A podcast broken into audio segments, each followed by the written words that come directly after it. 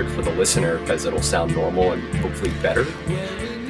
Hopefully, yeah, we have we have new recording. Well, I don't know about Studio. The, the quality of the content, but the quality of the audio should be a little better. Yes, Yeah, so the you're Max here has given me a microphone. It's quite nice. um, welcome to the Good, the Pod, and the Ugly. Uh, this is not an episode of the Good, the Pod, and the Smugly, or whatever we're calling it. This is a special episode celebrating and returning to pontificating on Michael Mann. Michael Mann. Uh, this is a Mansplaining. special- Yeah, we we did all of Michael Mann's uh, directorial works um, in season five, and he just released the pilot episode of Tokyo Vice, which he directed. So we're gonna, as completists, we're gonna do it, just like we did with Clint Eastwood and Cry Macho. Yep, he just dropped a big load, as we say. um, yeah, so I, I guess I didn't learn enough about being a man.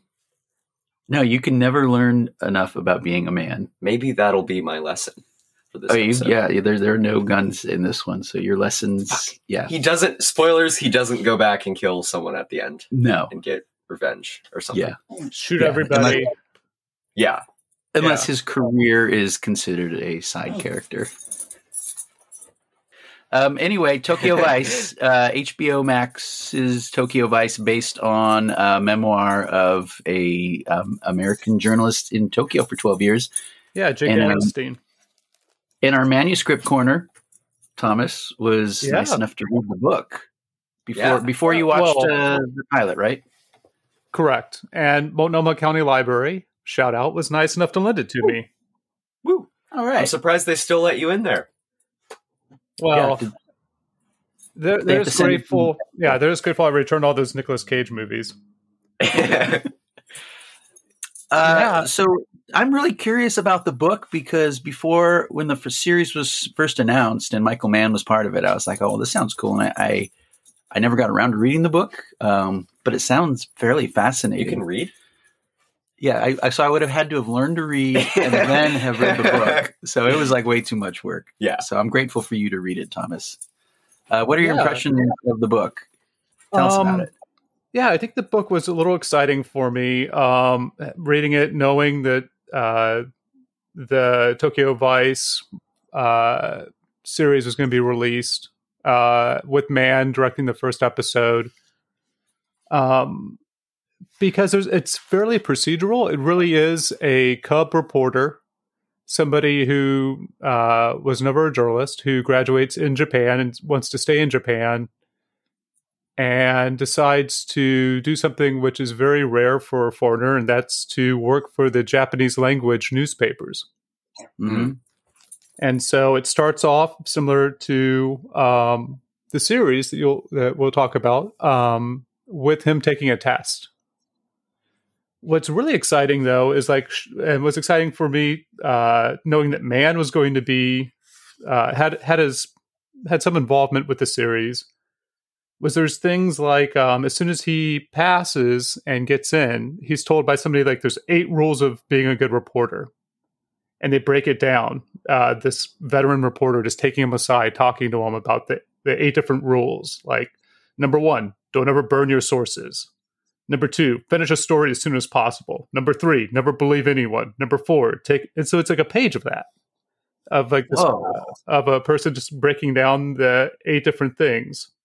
That sounds Uh, great. Yeah, and I was like, man, okay, I could see, I can see this this expert uh, passing to a novice, which is something you don't quite see with a with a Michael Mann film, right? Usually, you just get the expert, someone top of their Yes. game, Mhm. And so you see uh, this handing of the torch very early on in the uh, in this nonfiction work.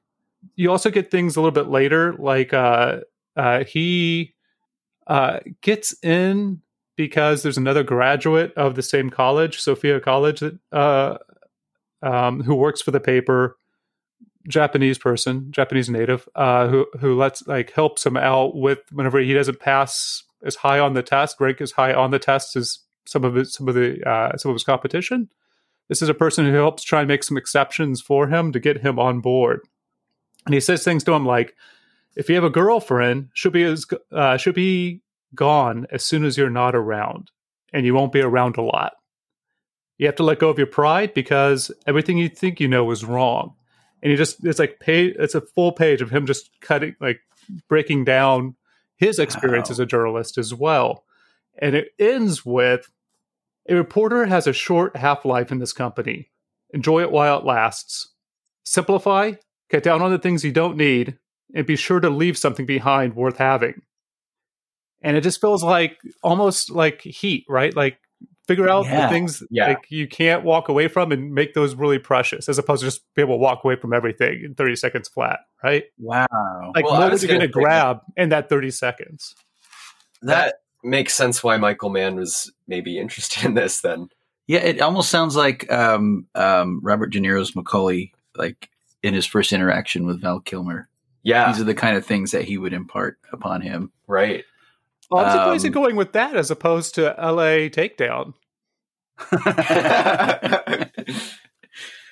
so o- overall, though, uh, the book covers a longer period of time than the It sure pilot. does. So, uh, um, and we don't know fully what the series is going to do. Um, we do know that the series originally was going to be a movie that they then turned into a television series. And I think originally it was going to have um, the really pale guy from Twilight, uh, not Twilight Zone, but from Twilight. Ooh, Batman. which one?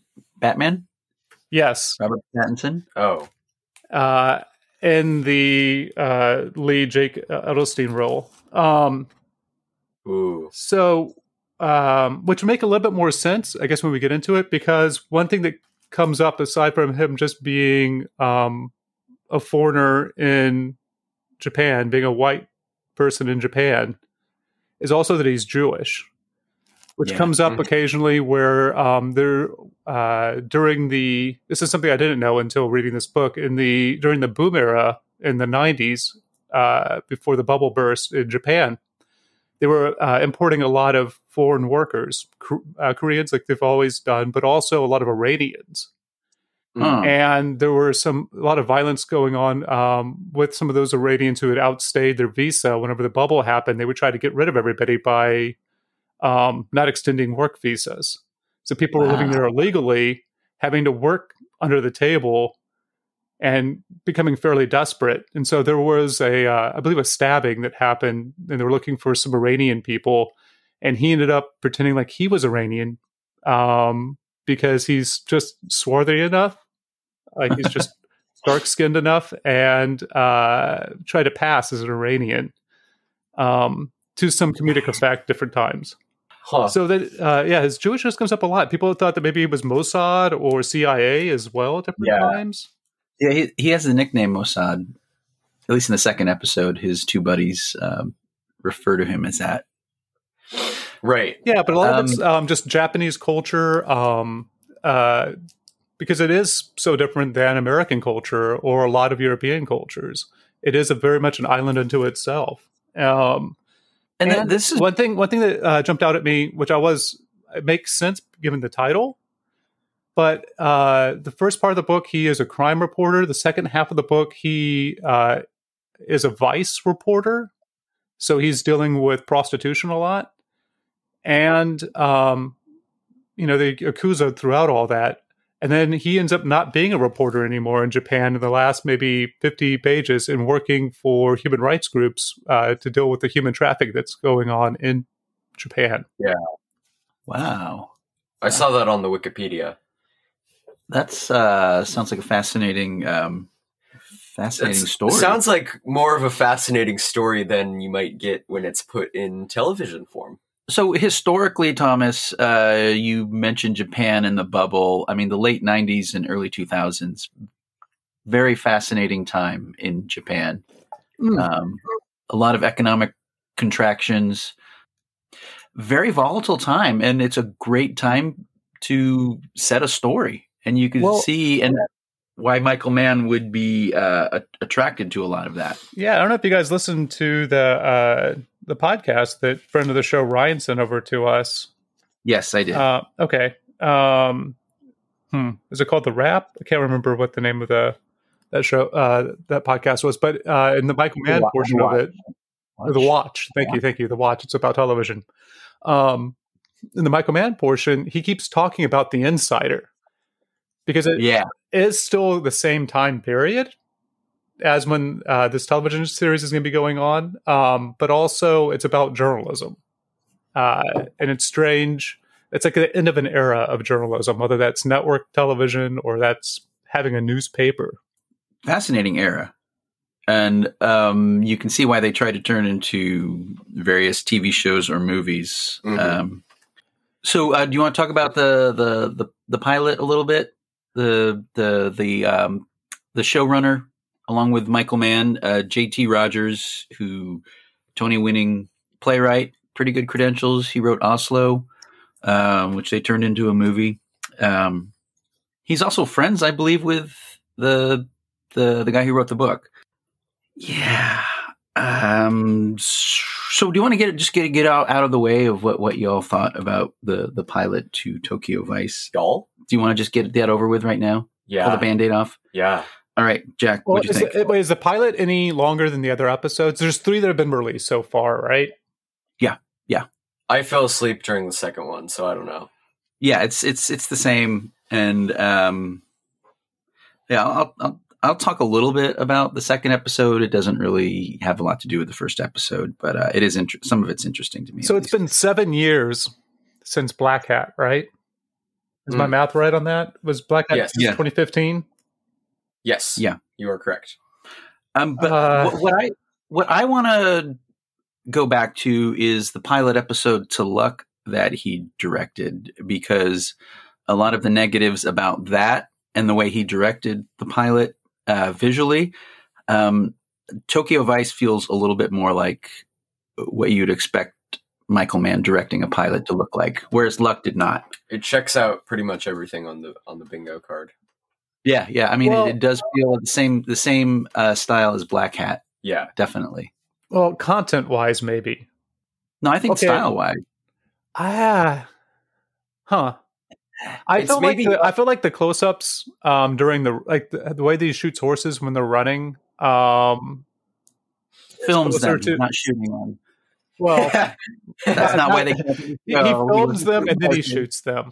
Yes, or he has somebody else shoot them. Um, he actually has somebody else film him as well, right? He's not behind the camera. Um, the uh, I, I feel like the way that he, he sets up his composition for the for that horse uh, racing portion um, feels like a Michael Mann flourish, and the digital photography uh, feels very mannish in luck. I'm not so sure that I really feel the touches of Michael Mann on this first episode. Really? I see I- I- content wise while why it would be exciting. But everything that I was excited for, whenever I heard that he was going to be shooting in Tokyo, seems to be absent.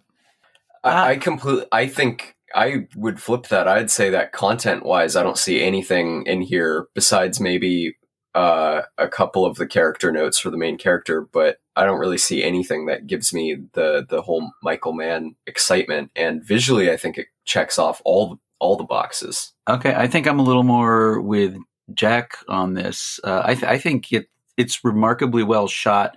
Um, I like the way he doesn't overdo. Um, you know, he's not trying to make it look like um, um, Blade Runner or, or Black Rain or what was the movie with um, Bill Murray and Lost in translation. Uh, yeah, Lost in Translation. Uh, I, I think there's a lack of feti- fetishization of Tokyo that you often get when people shoot there. yeah. Um, and I think he Even in the avoids future, that. like Blade Runner.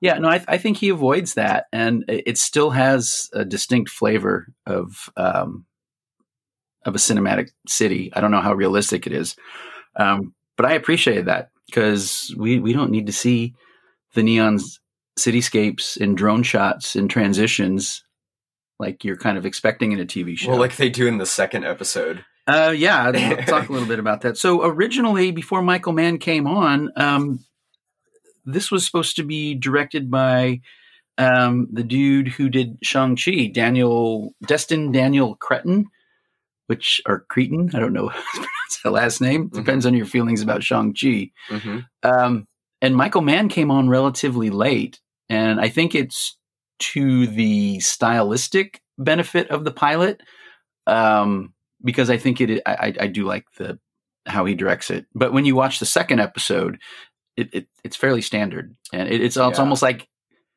a pilot is to establish uh, a visual style and and flair and feel of a show. That's why the pilots are so important. Uh, what I found fascinating by the second episode is that there's none of it. But he was executive producer or something, right? Yeah, yeah, he From was there. early He was there the entire time Okay. that they shot the show. Um, That makes sense. but whatever visual template he laid down, it really wasn't utilized after the pilot episode. Well, which- his his style is so distinct, and that's why I I'm kind of confused why you don't see that, Thomas, because he totally does the Michael Mann over the shoulder following the character thing. I he just- has Yeah, I, I guess what I've seen is over the years, other people have taken that on, especially as the technology allows them to. mm, And so it doesn't feel um, seven years past Blackhat, um, however many years since um, uh, Public Enemies. Public Enemies. Yeah, it, that it really feels like uh, a man flush. Like the two things I, I remember from Luck, as far as like having the Michael Mann touch, um, aside from uh, just the digital photography on it, uh, was yeah when the horses are running, but also whenever Dustin Hoffman's character gets knocked back in the chair or knocks the other guy, rips his shirt open, and then the chair flips over, and you get a sense of the camera moving with it. yeah, And in this, it felt uh, uh, opposite of what you said, Ken. It felt a little bit like Lost in Translation for a good portion of it, just because Adelson's so tall, and you keep seeing him in that perspective, like in the train station or when he's walking through, um, uh, well, anywhere that he's walking, but especially like the news desks. But So also with sitting, the, he's the night- the that nightclub scene, he's jumping up and down, like all the short, like uh, all the, the the collage of him studying. That's I think the things that feel like Michael Mann are that there is so much Japanese being spoken, which is great, Mhm. and you're not quite sure what you're watching uh, for that first um, montage of uh, the Addleston uh, character studying. I, I like the opening of this. It's a great uh, opening. The the whole sequence of him until he gets the job. Um, is, I thought it was really effective storytelling. Um, but the, that the test I, sequence. I think it was good. I I just don't think that I, I don't think I saw anything that Michael Mann brought to it that was special. But I also didn't watch the second episode as a contrapoint, like as a um for comparison.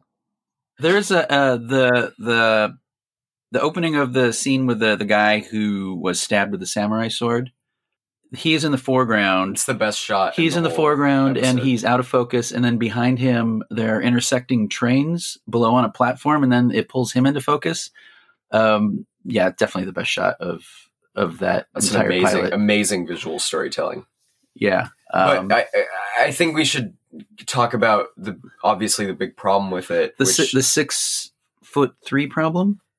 Yes, the The six foot non-Jewish Jewish guy problem. Well, I think it's interesting that you said Robert Pattinson. That Robert Pattinson was maybe originally up for this because Ansel Elgort is definitely the big problem with the show, and um, that character was, I'm assuming, written to be like. Well, I don't know because it's hard to make a show or a movie, a biopic style, anything about a real person, especially a person that's still alive. But I feel like as a character, he completely gets it wrong, and I'm not sure what Michael Mann was thinking with the direction of of him and how maybe if they clashed on that at all because his character is totally supposed to be like I don't want this to sound bad, but like maybe more autistic and like hmm. socially a little bit more fish out of water because he seems because you get that great first scene that cold open with him and Ken Watanabe and they're like this is to protect against knives and they go into the and he has a cigarette and he's really confident and cool and then when you get the flashback to 2 years earlier he's exactly the same. like he's super cool. He is so cool that when he walks into his apartment, the guy at the desk that's in the restaurant below instinctively opens a beer for him. Like that is how cool and calm and confident this character is. And so it doesn't make a whole lot of sense, I think, the stuff of him uh, maybe supposed to be a bit of like a fish out of water or socially not understanding the cues because it is really different in Japan. And you he he does not play that well at all. Yeah, I, I'm really curious. Um, I, I know in, in real life, uh, Elgort has uh, has some sexual um, uh, assault um, claims laid against him. Uh, he's also a DJ named Ansolo. Yeah. Uh, he comes he comes from Wait, so is, privilege. from wait, don't hold that against him. So is Idris Elba, right? I think we covered this Oh, I- already. Oh yeah, I don't, I don't have a problem with someone being a DJ, but if, I fucking hate if those you disc if like his his parents are like uh, super successful artists and choreographers in New York, uh, Ansel I, I, Elgort, I don't think he gets the entitlement he was raised in off of. It doesn't come off of him on film. It might come off when he is talking with directors. The The rumor is he's super confident, just like he plays the character in Tokyo Vice. Uh, but on camera, I mean, he was the weakest part of West Side Story. Mm, I Um, he was in that. And I think Edgar Wright, to his credit, played into kind of his flat affect in Baby Driver because he, Oh. he comes off as um, autistic in Yeah. Baby Driver. I mean, we don't need to Works. relitigate that. I mean, I, I liked him in Baby Driver. We covered this all in Fox and Friends, though. The Fox podcast. but yeah, he's not a good choice for the role. I don't think. We I also, don't we think also so either. in, uh, in our Hot Ham podcast where we talked about Baby Driver and our Jon Hamm retrospective. Yep, that's right. So yeah, we've we've Check gone over out. Baby Driver a lot, and also our right or wrong yeah, great podcast, Yeah, at the end we say, "Well, was this Well- right or wrong for you?" and our Lost in Spacey wrong. podcast with Kevin Spacey. We oh also- yeah, where we talk Yeah. about that bizarre Christmas video that he had on his Instagram. yeah, yeah. That's a great one. It's pretty great. Yeah. Uh, anyway, yeah, and I think Ansel Elgort is what makes this something where nobody wants to really watch the second episode because um, he's just he's just not somebody that you want to to follow, and I don't think it's the character because you can see Thomas you talking about the book why Michael Mann would be uh, attracted to this because uh, on that podcast the the watch I mean he talked about himself being a fish out of water when he went to to London in the um, early 70s Mm. For, And- and school, that- for, for college. for Yeah. school. For school. So he he had kind of a kinship with the the character in Tokyo Vice. Yeah, he Uh, didn't speak the language, didn't read the language when he showed up in England. He was he was from Chicago. It was completely foreign. Yep. Well, yeah. Sometimes you Towered over everybody. He smelled like meat. It was it was terrible. understand- Oi, bruv, what time you got, mate? And it's like, Doubles. You like turn around and run away. Big Ben always chiming. So confusing. the Bears. All right. Um. yeah, Yeah. Okay. But he does have the Miami Vice hair push. That always like he has the uh, the right. Like he's got the long enough hair that he's always pushing back in the same way. Uh, it's that- back, not put back. yes. Um, he does have great hair in this. I, I will give him that. Yeah, and I was really hoping for a diner scene and how he was going to shoot that Ooh. for the Uh, bingo been great. card, but there, but there, you know, there wasn't quite that. Um, and then his uh, slow motion uh, club scene wasn't a slow motion club scene at all. No, he's like participating, not like walking through. Yeah, That, yeah, that's another thing is this guy is like so dedicated to learning Japanese and you see that he's not just studying the language, he's studying the politics and the economic things and his whatever he's studying booklets he soybean futures or something, right? Like he's reading oceanography books, or I couldn't remember. But it's sort of a meteorological book. But it's it's great because like when he is like studying so hard that he gets a headache what he does is he goes to the club and gets a beer and starts partying and Sounds about right. I, I mean i guess that might be accurate to what really happened but i don't know a lot of that stuff feels like to me yeah, I just wish that someone else was in this maybe, and that his character maybe made a little bit more sense, or maybe it had maybe if it showed that growth between that great cold open and how he was two years before, because uh, it's just not very good. It's not very compelling, I don't think, and I think Mann's direction is the best part about it. Uh, I agree hundred percent that his directing, and it really shows up in the second episode, which um, becomes more conventional. So on one level, it it feels more like a TV show where you're like, okay, I can see how all these characters and their little stories are going to develop through the season, and there's going to be like you know a big, big, big finale, you know, like TV show. Yeah. Um, so it works to the benefit, but also not so because it's it's still the big black hole in the center of the series is still you know Ansel Elgort. Yeah. he's just he's just not compelling as a main character that you want to follow through. I mean, you can get somebody like uh, Bryan Cranston playing Walter White, who uh, through that series turns into a terrible, terrible person. But, But uh, maybe he always was from the beginning. or James Gandolfini. I mean, you can, you can go back to all uh, Jon Hamm. We talked about it on our Hot Ham podcast as Don Draper. I Oh, mean, yeah. t- completely compelling character. So compelling. um, and that comes from him as as the actor. And Elgort's just not. God, man, he's just not good. He's, he's just not. It's really, it's kind of a shame. You mentioned Robert Pattinson. Is like, yeah, yeah, seeing that that Batman recently, he could totally, totally pull off playing a character like that because he is. I, I think he is willing to make a character that is not. um I don't want to say not good, but that you might like not even completely like a little bit. And I think maybe Elgort is trying to be too cool.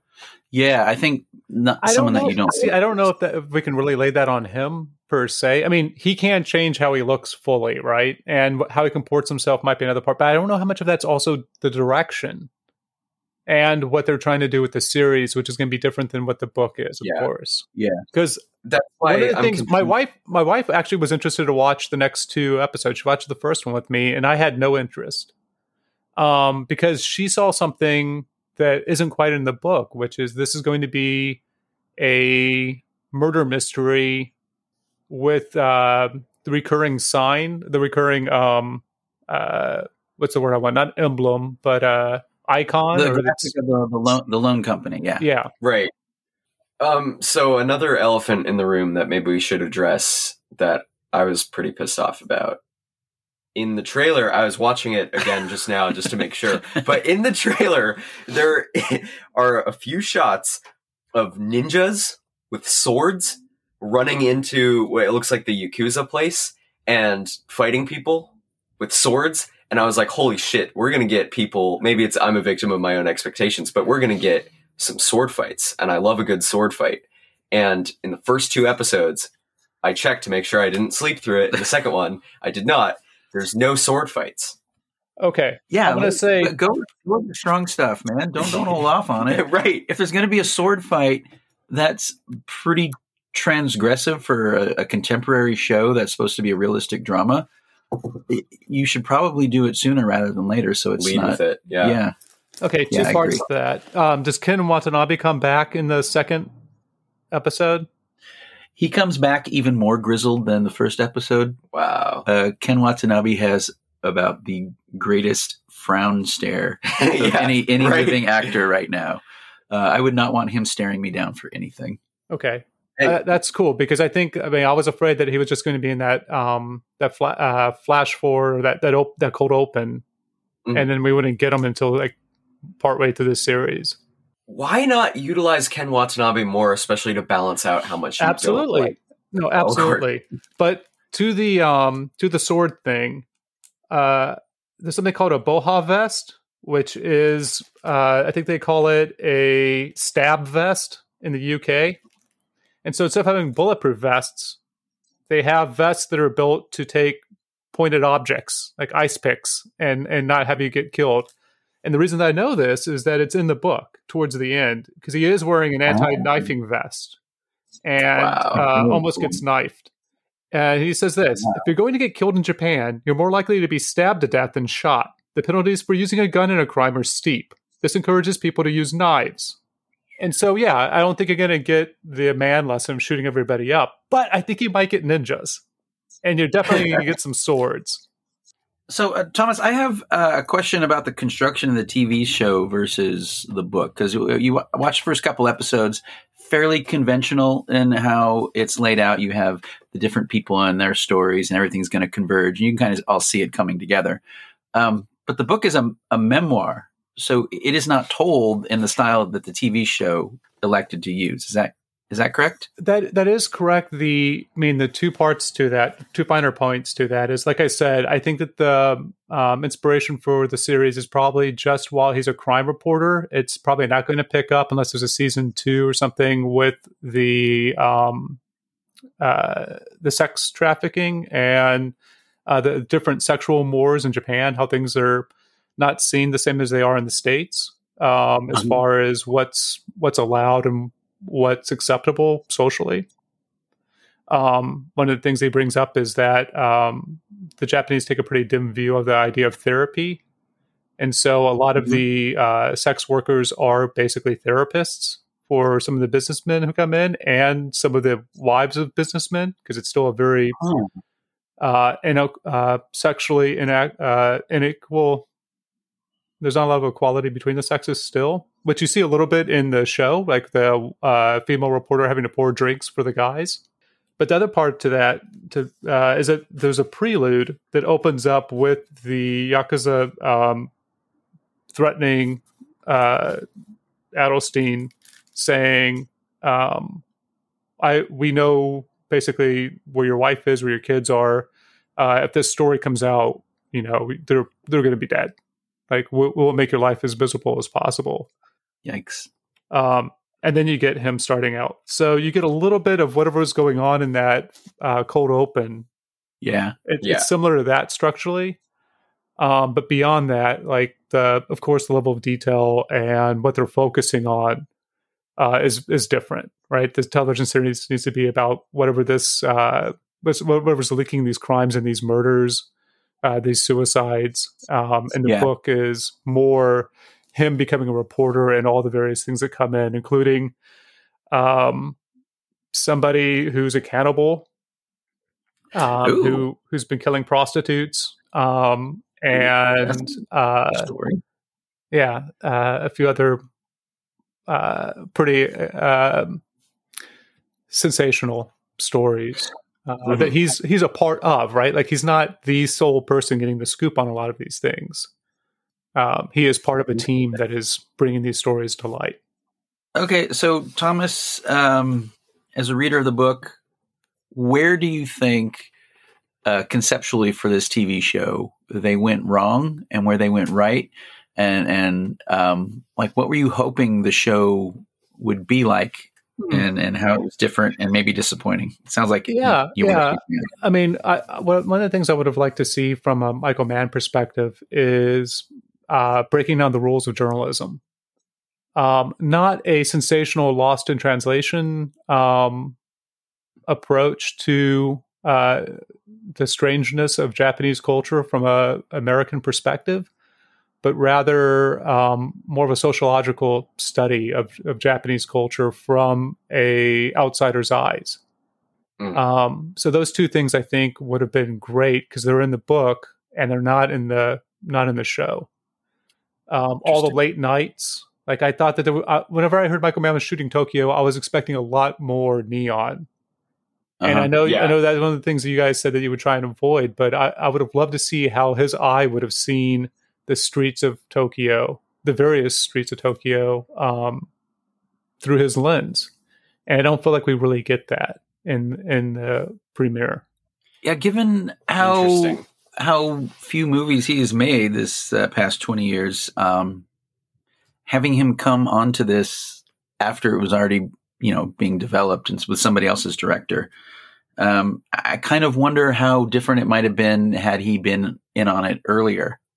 Like in in breaking down the book writing the pilot writing the the script or the writing the bible for the entire season because I feel that's where it kind of gets away from him is that it's it's fairly conventional, and we've seen when Michael Mann like Miami Vice.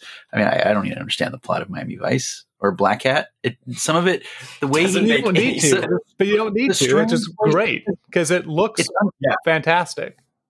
and Right. it's it's unconventional plotting that doesn't um it, it doesn't hit all the marks that you're expecting that we've been trained to to get hit with in TV shows and movies, yeah, and that's what makes those movies so memorable. Um, and I kind of feel that's what's missing in this. Yeah. It's the the best thing about Miami Vice is the Cuba sequence.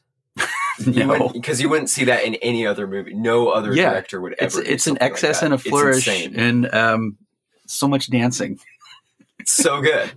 Yeah, we're not going to talk Not about as much Vice dancing. I don't know. I, I like the dancing, uh, and you guys like Heat. I understand, but LA Takedown that's some good dancing.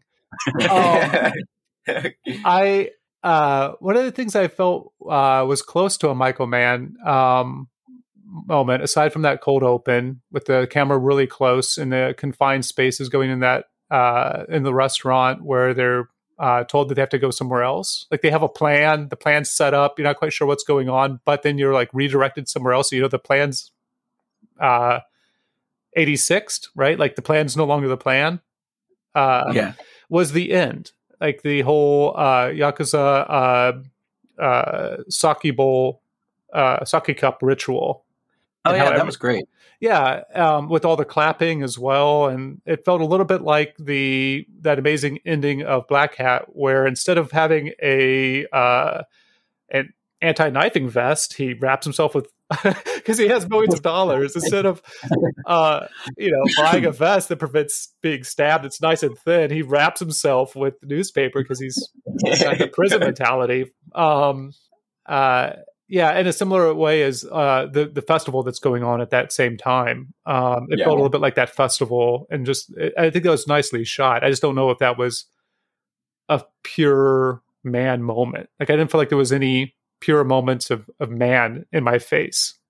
Ooh, Gross. that's no. That's a good. That's a good point though, because maybe besides luck, I didn't really feel any any big man moments. No, no in- man in your face. no man no man in my face in luck um but yeah pretty much every other project he's done good or bad i mean you have al pacino bad flipping up his collar in uh, at the end of the insider which is a great yeah. moment a um, moment of manhood. exactly Uh huh. and that is a lesson that i learned always flip up your collar when you're walking dramatically out of a building Um, so the the absence of man in the second episode, there is a scene where um, some cops are um, threatening a guy, and, and one of the cops is going to shoot him. Ken Watanabe's there, and Elgort gets word of it, and um, so he runs to get there to spy on them, and it's like this little bar. It's just the the cops, and like one of them is threatening the guy, and Elgort hides behind this bar, and it's like six feet away from him, and he's poking his head up, oh watching them, right. and he takes a he takes a picture of it, but the the staging of it is so ridiculous. It's Yeah. like a Scooby Doo cartoon. It's like he's police squad where they're shooting at each Yeah, other, and then you get a long exactly. shot, and you see that they're only a few feet apart. and they don't even know he's there until they hear the click of his camera. Uh, it's better than him taking notes or or sketching uh, a horse during World War One. Um, that's not a Michael Mann reference. Um, but uh, okay, yeah. Uh, I I would think that they would lay in, especially okay. So here's another Mann thing that seemed to be missing for a Mann trope is that um, the technology he doesn't fetishize it, right? Like normally you get the wiretaps, you get someone has a beeper. That was pretty good. okay, solved. Uh, he yeah he, they do focus a lot on the the computer screen as he is writing the characters going down. That is pretty awesome. Like trying to think. Uh, I think uh, my co-pilot leaned over and said, "I can't imagine uh, trying to think in a foreign language like that. Uh, that where the where you don't even start. Like, uh, yeah, uh, not only are you thinking in a foreign language, but you're writing in a foreign language, and also you don't write you- left to right or even right to left, right? Yeah yeah So that's pretty spatially. Everything's different. Do we, do we know if Elgort um, learned Japanese for this role, or if he was just kind of like reciting what was been given to him? But from from my eyes, it's it, it looks like he he's trying really hard and he did a lot of background. I have no idea. Um, My understanding is that he did learn um, Japanese. Wow, I don't know to what level of proficiency, but yeah. That's pretty committed. Yeah, He seemed he did seem like he was he was speaking it pretty well. yeah. Um, I mean, I mean, as as an actor, you can tell that he's tr- trying really hard um, to embody this. It's just, I, I think it's just, it's just wrongheaded in so many ways. yeah, I agree. Um, and and that that's I And also then say, the- I mean, here's the other. I mean, I don't know. I'm going to defend him only in that I think that it's kind of a thankless role. Like, I'm not sure how he's supposed to figure out this character when I'm not sure if the television series knows either. Yeah, uh, that's a great point. And I think my biggest uh, disappointment in Mann maybe is that it doesn't seem like he really knew which direction to take uh, the character in the pilot. And he has always been so good at having a great, memorable um, leading character that, you know, always, you know, we, we rib on Mann a little bit for always having the same character with the same philosophy in the leading role, but they all are compelling especially in you know even his recent ones like like Blackhat, Public Enemies. I think so, but Public Enemies connection, not the best choice for the lead role. Uh, and a lack of chemistry between that lead role and then the the blonde uh, American in the club who Well, they kind of developed But a I, I relationship. think that she was doing a great job, the actress there, because, uh, yeah, she wasn't into him, right? She uh, is a company. I mean, she is there working. She's a working gal, Yeah, Yeah. and so yeah, she was great. it's not a compelling relationship, and that's mostly because maybe Elgort just doesn't have chemistry with anybody. I don't know. But at the same time, the character and the that I think they're basing it off of doesn't have pure charm. Like there's a little bit of it, um, and you have to be somewhat for to be a journalist, right? But he's still a human being, and so I'm just not. I'm not too sure what where all the constraints are. What what kind of I mean, I, I'm to still put that back on the back on the director and the showrunners. Yeah, I, I will say, having watched a lot of um, COVID time productions, that you, you can't really tell that this was a COVID production. It was. It was, yeah, yeah. They were pretty much in lockdown and stuck in Japan Huh. during the making of it. Yeah, I'd have no idea. um, I'm, I did have no idea. yeah. I, I mean, uh, uh, co- the COVID genre is one that's becoming very clear as Yeah. movies and TV shows get released that were made during it. But um, this is one of the ones where you know they it you can't tell. So kudos Yep. to all their COVID protocols they've had to follow. I don't know. It Um, didn't feel very packed in, aside from maybe the subway. I think I think people were social distancing because I mean it's a city like New York, right, where uh, there's just throngs and throngs of people. There's no distance between you and the next person. Yeah. Okay. Maybe Um, you just you just ruined my whole argument about it being a good COVID production, Thomas. Now I take it all back. uh, well, how about this? I would say it's no. I I, I wanted to say. Uh, I I kept feeling like it was it wasn't fully fetishizing uh, Japanese society, which I appreciate. But then the two murders that happen, that decide to show, which aren't the same as in the book exactly, that the uh, person lighting himself on fire is, and Yeah. a bunch of kids are around watching, um, and they seem pretty unaffected by it. Um, that's in the book.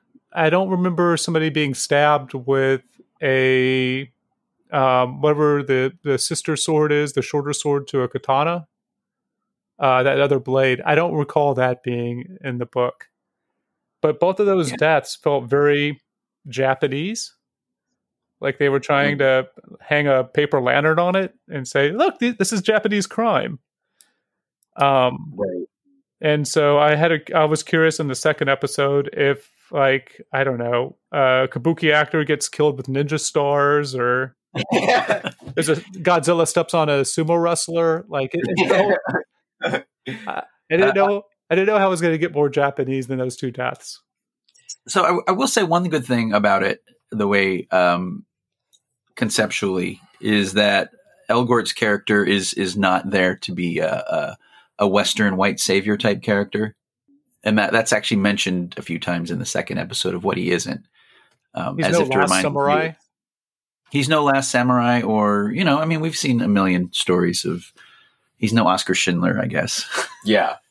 um, and uh, they do a good job of that. Um, I'd agree with that. conceptually anyway. I like I think one of the really weak points, and I guess maybe they build on this a little more in episode two, but it is a lot in episode one of the the logo of the company, and that's like how he figures out there's Yeah. something going on. Yeah. Is something that is like feels totally contrived and cinematic and to make a mystery easier on the audience to understand. And that definitely did not happen in real life, right? Correct. like him fighting it's it's ridiculous it feels it feels like very amateur writing and yeah you can very clearly tell that Mann did not write this We Jack and I were talking about other properties when they're translated from like either a book or we were talking about superheroes and and how they feel the need to change them in a, a TV or a movie way to make them more conventional. And the further away they get from what made the original good, um, the worse they become. Are we about to talk about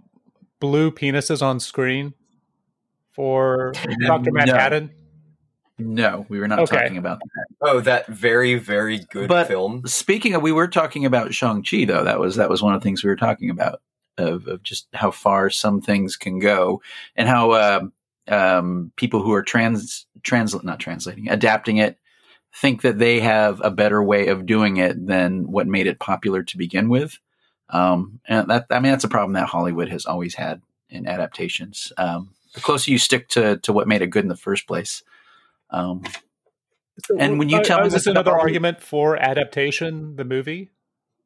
yeah, we're actually going to Yeah. revisit that when we do our uh, Streets of Fire. oh okay Yeah. Um, yeah, because I've been wanting to. But but no, it just seems like when you're talking about that the book, Thomas, earlier, and all the cool stuff in it that sounds totally up Michael Mann's alley, and how there's none of it in in the pilot. Um, it really makes me question of what the producers, uh, J.T. Rogers, the writer, of what they saw in the book, and how they just chose to translate or adapt and and make it more conventional and Right. get away further from what made the book compelling. Um, it's always a curious thing to think about. yeah I, I don't know. I don't know why they do that. Just make it the thing that it was. so you're saying just just to make sure I understand, kid, you're Yeah, saying what yeah. they should do is take the camera, uh, maybe put it overhead over a book, and uh, get the copyright, everything else, and then just slowly turn the page. no, what I'm talking about is like Henry Cavill on the set of uh, The Witcher. Is that the show's called? yes How he is like an encyclopedia knowledge of the books. that's right and he could like quote sequences verbatim and he keeps everybody on task to make it as close as possible whether you like the witcher or not it's beside the point i'm I saying do. that you have people on the set who are dedicated to making something that reflects the source material and he's pretty much See, the only good part I of that think show that the, I mean, obviously, Last of the Mohicans is better than the book Last of the Mohicans is for a modern audience, right? The film, uh, Michael Mann's film, uh, Last of the Mohicans, did not play very well during Fenimore Cooper's days. They didn't have electricity. Um, past fact. Um, but I, I, I like Last of the Mohicans for everything that Mann does with the source material what he decides to keep and throw out and change. I, I like the film as its own thing. And one of the things I enjoy is uh, looking at different iterations of an idea or concept as it goes along. I think maybe what uh, I would have done is not use the title of the Adelstein book for this. I would have just said that like have have a different title, new title, and uh, acknowledge that it was adapted from the source material. I think having the same title in this instance makes it seem as though it's going to be closer to what the book is right okay instead of uh, doing things that they might want to do, which is to have ninjas or to have yakuza de- uh, decided to dress up as ninjas. One of the interesting things in the book, which I didn't know, is um, a lot of uh, the yakuza uh, in movies for a good period of time, maybe to today. I don't know. The, the book I think was published in two thousand nine. Um, are actual yakuza, like the extras that you see yeah um, because and then there's like this weird feedback loop like happened with uh, the Italian mafia, uh, the Italian family in um, in the U.S. and uh, Italy is that they start to pretend like they're the people that they see depicted on screen. Right. There's weird Yeah. feedback loop that happens. So all that, yeah, all again, all that uh, would be fascinating to try and cover in a, in a series or a show. Uh, I don't think this is the series of the show to do that in. Definitely not. Okay. Are there, are there, there aren't no Google reviews. Yeah, there are. There are Google reviews. For There's this? two. I Oh, found wait, two. do, do we want to do that before your your man lesson that you Yeah. you had? Okay. Hey, do you think we could call? What do you think we should call this? Do you think it should be the loner, Oh. or maybe like loan shark fin soup? I don't know. um. That's a good one. I have not thought about. Well, we have a few days before the weird release. Yep. of Yakuza. this. Yakuza. I don't get it. Yakuza. Yakuza. But you spell it yuck. Why is Oh. it okay? I, I don't know. um, uh, Mohammed Romani gives it four stars and said Tokyo Vice it make you dream and feel great. Sweet. and Kim Goings gives it three stars and says, "I'm not into reading a TV show. Couldn't get past that." Well, learn how to speak Japanese. They they missed out on um, Squid Game then, like the best TV show last year. Oh yeah, that was pretty good. Yeah. Are you sure in Uh, Squid Game you couldn't just put on the um the dubbing? Oh, Oh like yeah, the, the, great dub. the bozo Yeah. dub. Always watch things dubbed. No. Always. And if you have a chance, have it in color.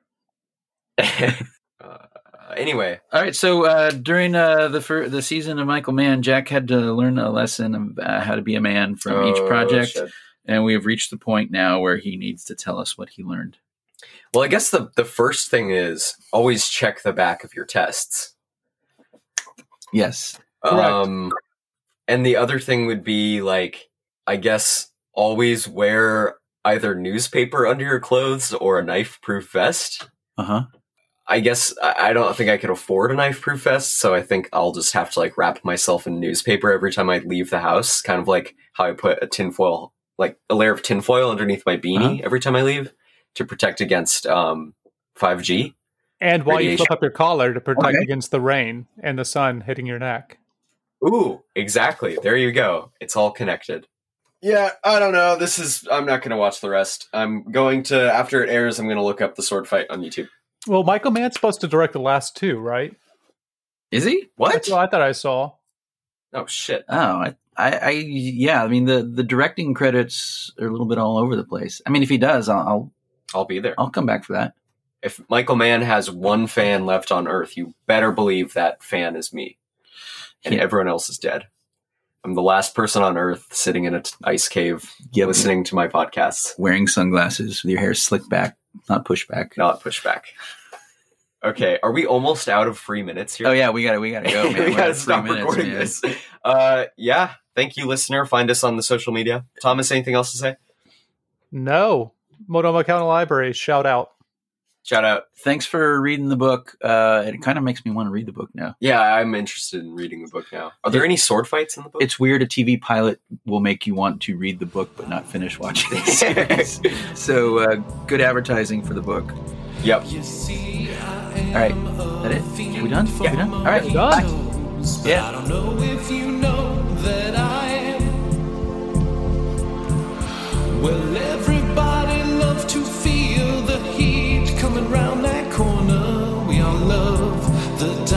scene, alright, but don't you get too attached if you can't walk in 30 flat. Cause I prefer Miami Vice.